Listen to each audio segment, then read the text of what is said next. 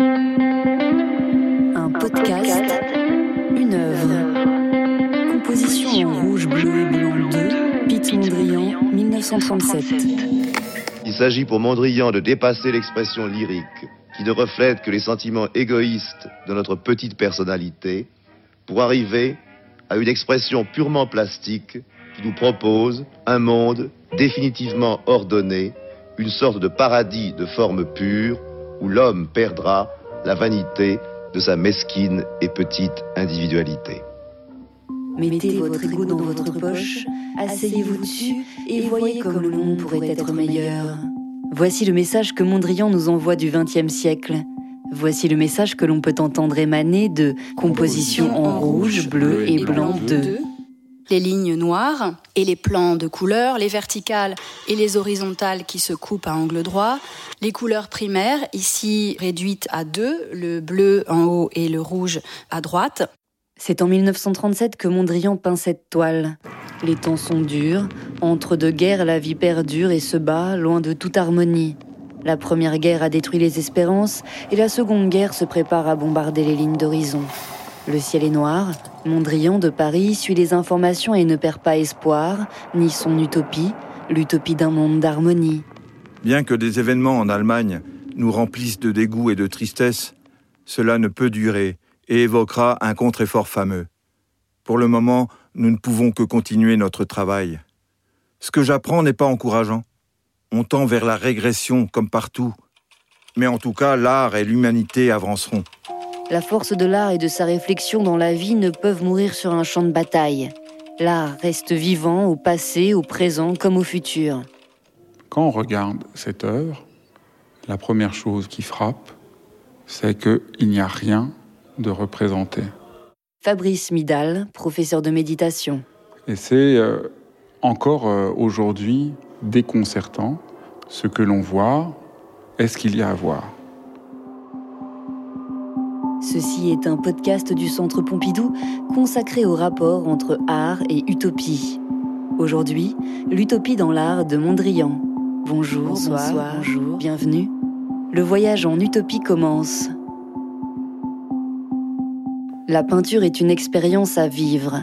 Elle nous ouvre les portes vers de nouveaux mondes. Ici, un monde plein de spiritualité quelques lieues au-dessus de la réalité naturelle comme nous l'explique Kandinsky, reconnu comme l'inventeur de l'abstraction lyrique. La couleur est la touche, l'œil est le marteau, l'âme est le piano aux cordes nombreuses. L'artiste est la main, qui par l'usage convenable de telle ou telle touche, met l'âme humaine en vibration. Dans le passé, l'art était une question de représentation. Il s'agissait d'imiter la nature. Mais au cours de la deuxième décennie du XXe siècle, les codes ont été chamboulés l'art abstrait était né. X, un peintre naturaliste. Y, un amateur de peinture. Z, un peintre abstrait réaliste. Fin de soirée, pays plat, vaste horizon, très haut la lune. Comme c'est beau Quelle profondeur de ton et de couleur Quel repos Ainsi la nature vous émeut vous aussi? S'il n'en était pas ainsi, je ne serais pas peintre. Comme vous ne peignez plus d'après la nature, je croyais qu'elle ne vous touchait plus du tout. Au contraire, la nature m'émeut profondément. Je la peins seulement d'une autre manière. Pour Mondrian, plus question de représenter le monde visible, mais de représenter un monde sensible. L'art abstrait bouscule les codes de l'art. Mondrian en est l'un des trublions. C'est à l'âge de 14 ans que ce fils d'un instituteur calviniste de la province hollandaise s'est senti peintre, engagé dans la peinture. Le jeune Mondrian fit ce que faisaient alors les jeunes peintres. Il alla sur le motif, ce qui est excellent pour la santé, et à l'école des beaux-arts, ce qui est bon pour l'amitié et la confrontation.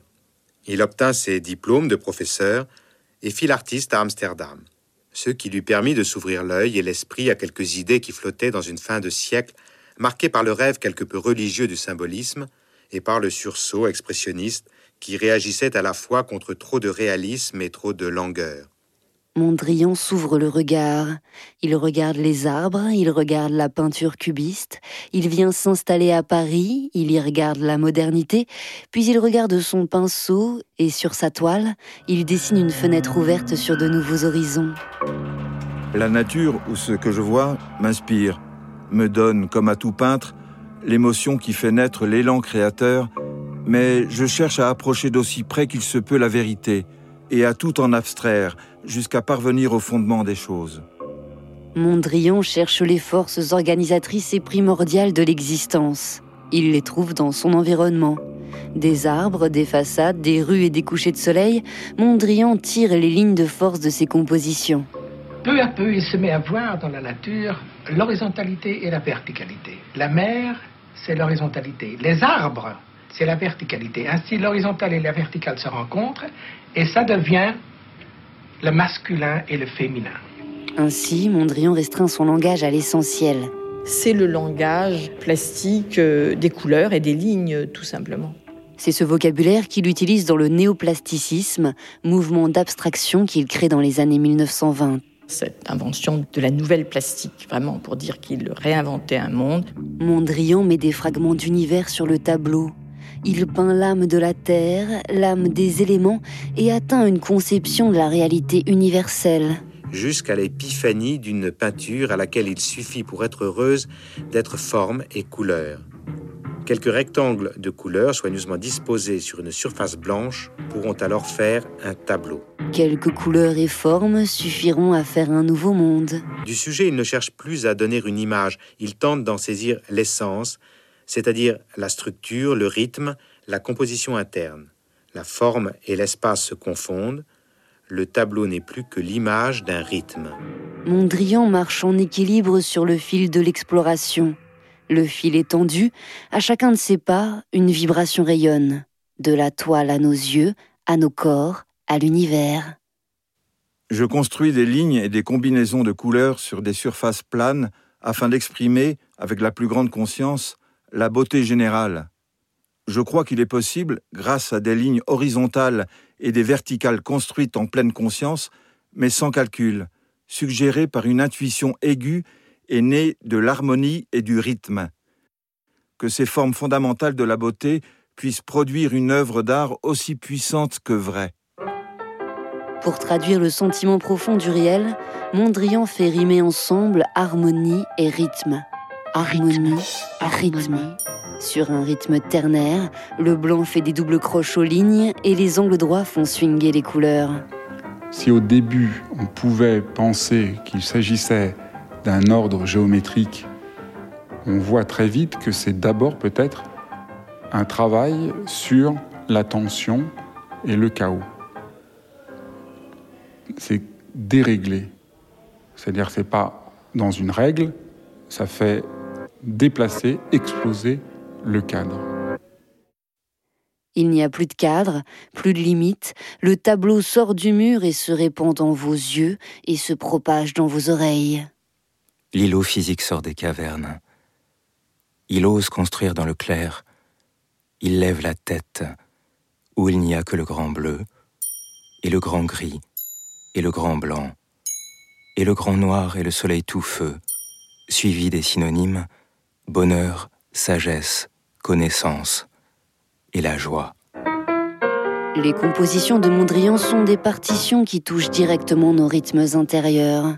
Quand on reste un petit moment devant l'œuvre, chaque fois qu'on ferme les yeux et qu'on les rouvre, des petits carrés brillants blancs apparaissent à l'intersection des lignes. Guitemi Maldonado, historienne de l'art. Ce qui crée euh, un effet de vibration de la surface et euh, une incapacité à la fixer, à la situer.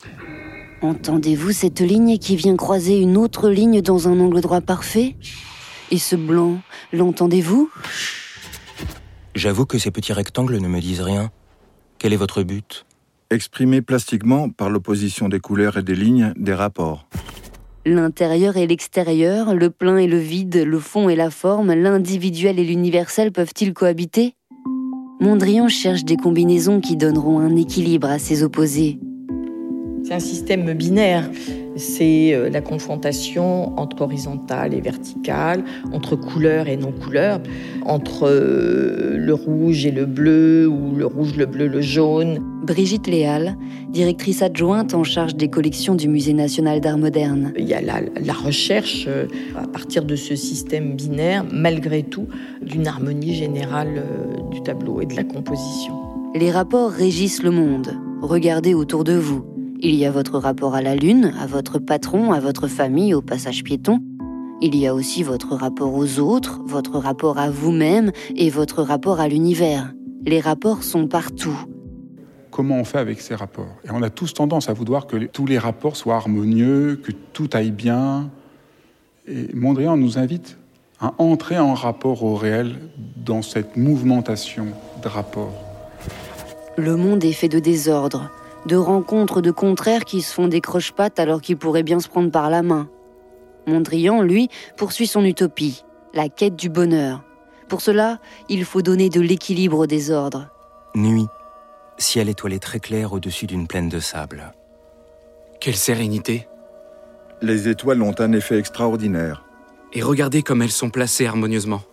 Plastiquement, elles remplissent l'espace, elles le déterminent, et par cela, elles énoncent des rapports. Et de quelle manière que nous sommes loin de la petitesse humaine Nous voyons maintenant qu'il y a une autre réalité que l'agitation de la petitesse humaine. Nous voyons clairement comme tout cela est vain. Tout ce qui sépare a cessé d'être. Nous voyons un tout. En face du changeant vouloir de l'homme, nous contemplons l'inchangeable. Je vous envie cette capacité de contemplation. Plus nous arrivons par la contemplation à voir consciemment l'inchangeable, l'universel, plus le changeable, l'individuel, la petitesse humaine en nous et autour de nous paraîtront vains à nos yeux.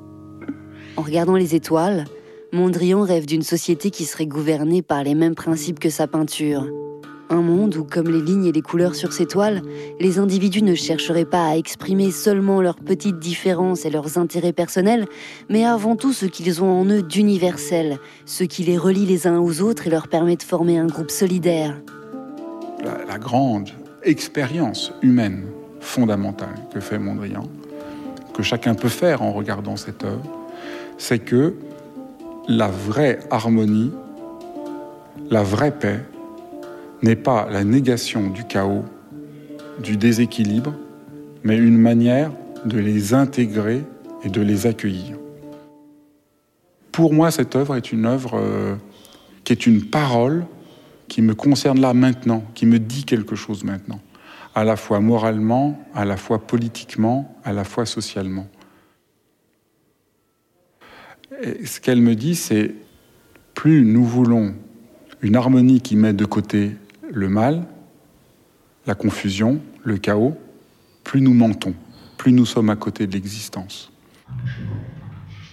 Or aujourd'hui, on peut dire que nous vivons beaucoup dans un monde où euh, nous voudrions que tout soit lisse, que tout soit clair, que tout soit transparent, que tout fonctionne. Et cette volonté, elle est inhumaine.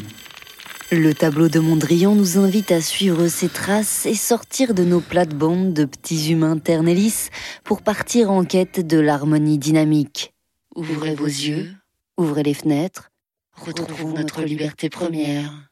Des œuvres comme celle de, de Mondrian, elles témoignent profondément euh, du sens de la liberté individuelle. Elles sont vraiment fondées non pas sur une géométrie très régulée, mais sur euh, l'œil et la main de Mondrian qui continuait à chercher ce qu'il fera toute sa vie.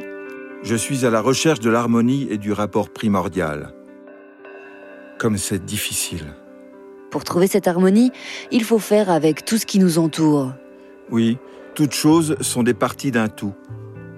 Chaque partie reçoit sa valeur visuelle du tout, et le tout la reçoit des parties. Tout se compose par relation et réciprocité. La couleur n'existe que par l'autre couleur. La dimension est définie par l'autre dimension. Il n'y a de position que par opposition à une autre position. C'est pourquoi je dis que le rapport est la chose principale. Et l'homme dans tout cela Il ne restera qu'une partie du tout. Et c'est alors qu'ayant perdu la vanité de sa petite et mesquine individualité, il sera heureux dans cet Éden qu'il aura créé. Il faut faire avec toute la multiplicité du vivant pour harmoniser la vie. Ce tableau euh, nous invite à un acte très radical de préserver la possibilité pour l'être humain d'être encore humain en acceptant de penser que ce qui compte, c'est la multiplicité des rapports plutôt que une fermeture sur des identités et sur le rêve d'une sorte d'harmonie plate. C'est à nous de jouer et de composer le monde avec ses hauts et ses bas, ses montagnes et ses trous. On joue les funambules sur un câble invisible. On jongle avec des bulles, on défie l'impossible. Dans une main la colombe, dans l'autre le calibre. Trouver un équilibre fait d'opposition, ce n'est pas facile. Aucun élément ne doit s'effacer devant l'autre et aucun élément ne doit prendre le dessus sur l'autre. Pour ce faire, Mondrian joue avec les tensions contradictoires. Il y a toujours cette idée de dissymétrie, euh, et puis une épaisseur variable des lignes noires, et puis cet éblouissement créé par la puissance euh, du blanc, qui ne joue pas comme, euh, comme fond, qui lutte en quelque sorte contre l'enfermement quasi carcéral de ces lignes noires, qui sont battues en brèche par la puissance des aplats très denses de rouge et de bleu qui se répondent entre eux. Tous les éléments disparates sont réunis ensemble sur la toile, tous sur le même plan, tous égaux. Ça, c'est vraiment la grande utopie de Mondrian. Son, tableau est une expérience de paix, de bonheur. C'est des termes qu'il ose employer. Cette expérience de bonheur qu'il veut nous faire vivre, c'est non pas en essayant d'être zen, détendu, mais en essayant de faire une vraie harmonie dans son existence. Une harmonie qui inclut aussi bien les tensions, les ombres, euh, le conflit. C'est ça qui fait la paix. Loin des méthodes de bien-être qui vous disent de faire le vide en vous et autour de vous pour trouver la quiétude et l'équilibre, Mondrian nous dit de faire avec le plus et le moins, le bien et le mal, l'ombre et la lumière. Par des oppositions équilibrées, la joie physique et morale se répandra. Mondrian rêve à l'homme nouveau qui fera apparaître un monde nouveau, plein de joie et de bonheur. Pour cela, il faudrait que le monde prenne exemple sur l'étoile de l'artiste, que personne ne tire la couverture à lui et que personne ne se batte pour planter un drapeau pour indiquer qu'il est le centre du monde. Comme dans la plupart des compositions néoplastiques de Mondrian, le centre géométrique de la toile est vide dans le sens où ne s'y trouve aucun événement plastique, aucune ligne, aucun plan coloré, mais un plan blanc. Il n'y a plus de centre, il y a de la vie qui pousse au-delà du cadre. Souviens-toi que le centre ne doit pas simplement être déplacé, mais éliminé, supprimé. Si tu places ton centre en dehors de la toile, cela reste encore une toile la toile devient seulement le fragment d'une toile plus grande, n'est-ce pas? Les carrés rouges et bleus sortent de la toile. Quand je regarde le tableau, à un bout d'un moment, c'est sûr, je ne suis plus moi en train de regarder le tableau. Je deviens dans l'espace du tableau. Je suis moi-même cet espace dans mon propre corps, dans mon propre cœur, dans ma propre tête. Il y a quelque chose là qui œuvre en moi. Et la composition rentre dans la vie pour propager son harmonie. Pour Mondrian, c'est là où euh, on est au cœur de son, son utopie de l'art. Pour lui, le néoplasticisme est une ambition euh, universelle de transformation du monde, transformation du monde par le biais euh, de la couleur, de la ligne, c'est-à-dire l'idée vraiment d'un monde plus ordonné, euh, plus structuré. Il rêvait de cette prolongation de son petit tableau à l'échelle de son espace personnel. Et de là, il a rêvé aussi comment ce système néoplastique pouvait s'emparer de la rue et de la cité. Mondrian n'hésite pas à affirmer que l'équilibre néoplastique démontre l'égalité des droits pour tous et qu'il crée donc la société future comme une véritable unité. Si nos dirigeants économiques et politiques pouvaient prendre leçon sur Piet Mondrian, ça nous aiderait énormément. Nous vivrions sans doute beaucoup mieux. C'est vrai que l'époque est dure comme la pierre, elle a le teint blafard et le regard sévère. On avance, on se replie, on se recouche, on s'ennuie en attendant que ça passe ou que ça casse. Allons enfants des jours de pluie, veuillez croire en ce qui nous lie. En plus de bousculer le cours de l'histoire de l'art, l'œuvre de Mondrian s'étend pour rentrer dans nos vies et œuvrer pour le monde. Dans cette société déséquilibrée, dont l'ambiance est empuantie par l'odeur d'une vieillesse générale, tout nous pousse vers la recherche d'un pur équilibre qui seul engendrera cette indispensable nourriture, la joie de vivre. De notre 21e siècle plein de community managers, de start-up nation et de lissage par peur de la différence, il est bon de se plonger et de se replonger dans les compositions de Pete Mondrian. Nous avons souvent l'impression que une œuvre d'art est datée à un moment donné, mais euh, le temps, disons, euh, historique repérable n'est pas forcément le vrai temps.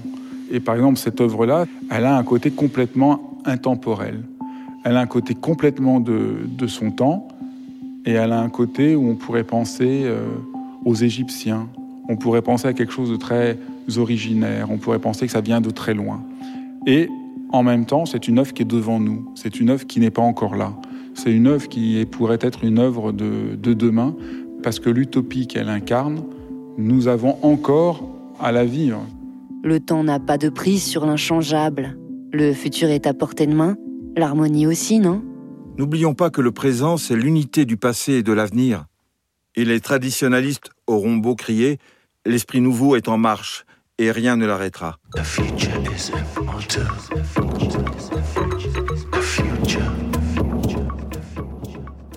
Rendez-vous donc au cinquième étage du Centre Pompidou, salle 22, devant Composition en rouge, bleu et blanc 2 de Mondrian pour mettre le futur en marche. Ça fait presque une demi-heure que nous sommes devant ce tableau. Il ne cesse de donner davantage. On n'a pas du tout l'impression qu'on en a fait le tour, qu'on l'a vu. On n'en a jamais fini d'être avec elle, de la laisser euh, nous apprendre quelque chose.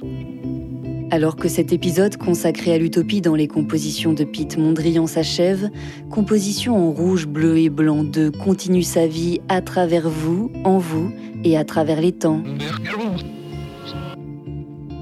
Écriture et réalisation Elsa Denac, direction éditoriale et production Morgane Elbaz et Clara Gourou, mixage Yvan Gariel, habillage musical de Nawel Ben Kraïm et Nassim Koussi, Lecture des textes de Mondrian par Jean-Louis Couloc, Julien Delbès et Olivier Martineau. Reportage devant Mondrian avec Brigitte Léal, directrice adjointe en charge des collections du Musée national d'art moderne, et Fabrice Midal, professeur de méditation. Archives extraites des conférences Un dimanche une œuvre, présentée par Gitmi Maldonado en 2010. Extraits musicaux d'Oxmo Puccino et de Cyril Mokayesh, Archivina avec la voix de Sephore en 1968 et celle de Gilles Plazy en 1986. Merci à chacune et à chacun d'entre vous pour votre écoute et à bientôt.